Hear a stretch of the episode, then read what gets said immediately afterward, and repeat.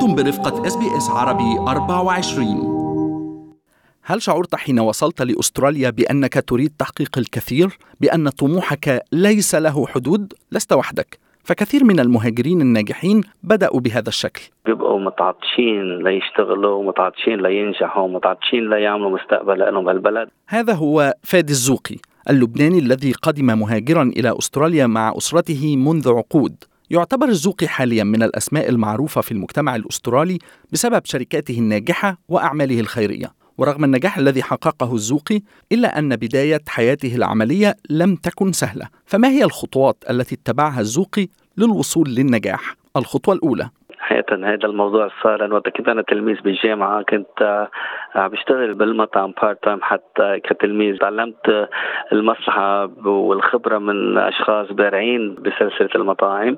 الخطوة الأولى إذن هي تعلم مهارة جديدة. فعندما التحق الزوقي بكلية الحقوق في نهاية الثمانينات اعتقد أن هذا الاختيار سيضعه على بداية طريق النجاح في أستراليا لكنه لم يكتفي بالدراسة ووجد عملا تعلم منه حرفة جديدة ستساعده في المستقبل. لكن ما لم يخطط له الزوقي هو تباطؤ الاقتصاد الذي ضرب أستراليا حين تخرج من كلية الحقوق عام 1992 وظائف أقل جمود في السوق وقليل من العمل في مجال المحاماة. لكن لحسن الحظ كان فادي يمتلك خبرة عملية في مجال آخر وهو مجال المطاعم. ومع اشتداد الأزمة الاقتصادية قرر فادي وأخواه سام وجوزيف فتح مطعم ووقع اختيارهم على مستشفى ألفريد في مدينة ملبورن كمقر لهذا المطعم.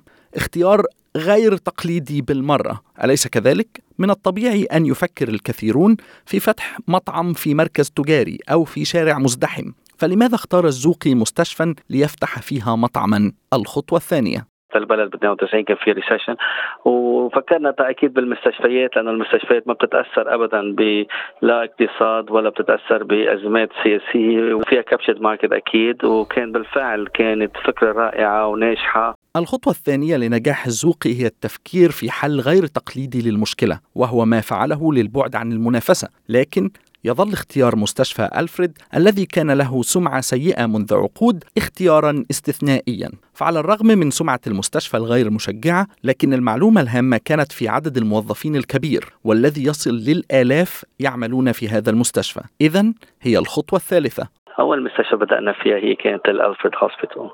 يلي بالفعل ما كان حدا عم يقدم عليها لأنه كانوا كلهم عندهم أفكار negative إنه هيدي مستشفى فيها أمراض مستشفى فيها depression يعني طبعا ما فيها environment لائق بالمطاعم. من هال canteen هذا اللي أنا حولناها ل shopping centre لمول اللي بتعطى مش بس بالأكل بس في عندك floristry hairdressing post offices banks وكل شيء و pharmacies يعني عملنا مثل mini mall بقلب المستشفى. وبالفعل يلي عملت حركة كثير كبيرة. حتى الناس من برا المستشفى صاروا يفوتوا على المستشفى ليتسوقوا لياكلوا أحد أهم خطوات النجاح هي دراسة السوق بشكل كافي وهو ما فعله الزوقي ليثبت قدمه في المستشفى ويبدأ في التوسع. فالأرباح التي دخلت للمستشفى من نجاح المركز التجاري المصغر شجعت المستشفيات الأخرى على التواصل مع الإخوة الزوقي والتقدم لمناقصات لإدارة المطاعم في هذه المستشفيات. وبعد النجاح على مستوى ملبورن توسعت الأعمال لتشمل ولايات أسترالية أخرى. والآن تدير شركة الزوقي 60 مطعما في المستشفيات الأسترالية وتتوسع الآن في الشرق الأوسط والولايات المتحدة.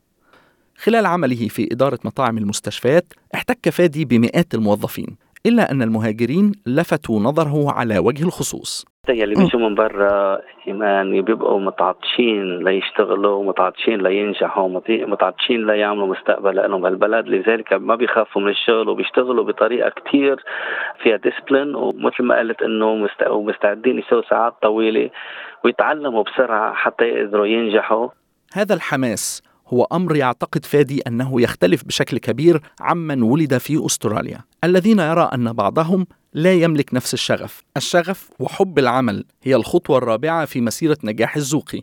ورغم ما وصل له فادي وإخوته في أستراليا من نجاح ورغم أنه يرى أن أستراليا كدولة تعطي لكل حقه لكنه يرى أن هناك سقفا زجاجيا يقف حائلا بين المهاجرين وبين وصولهم للمناصب العليا في الشركات الأسترالية. حتى بأستراليا فعاد في عندنا نوع من العنصريه كمان تجاه الناس المهاجرين من برا.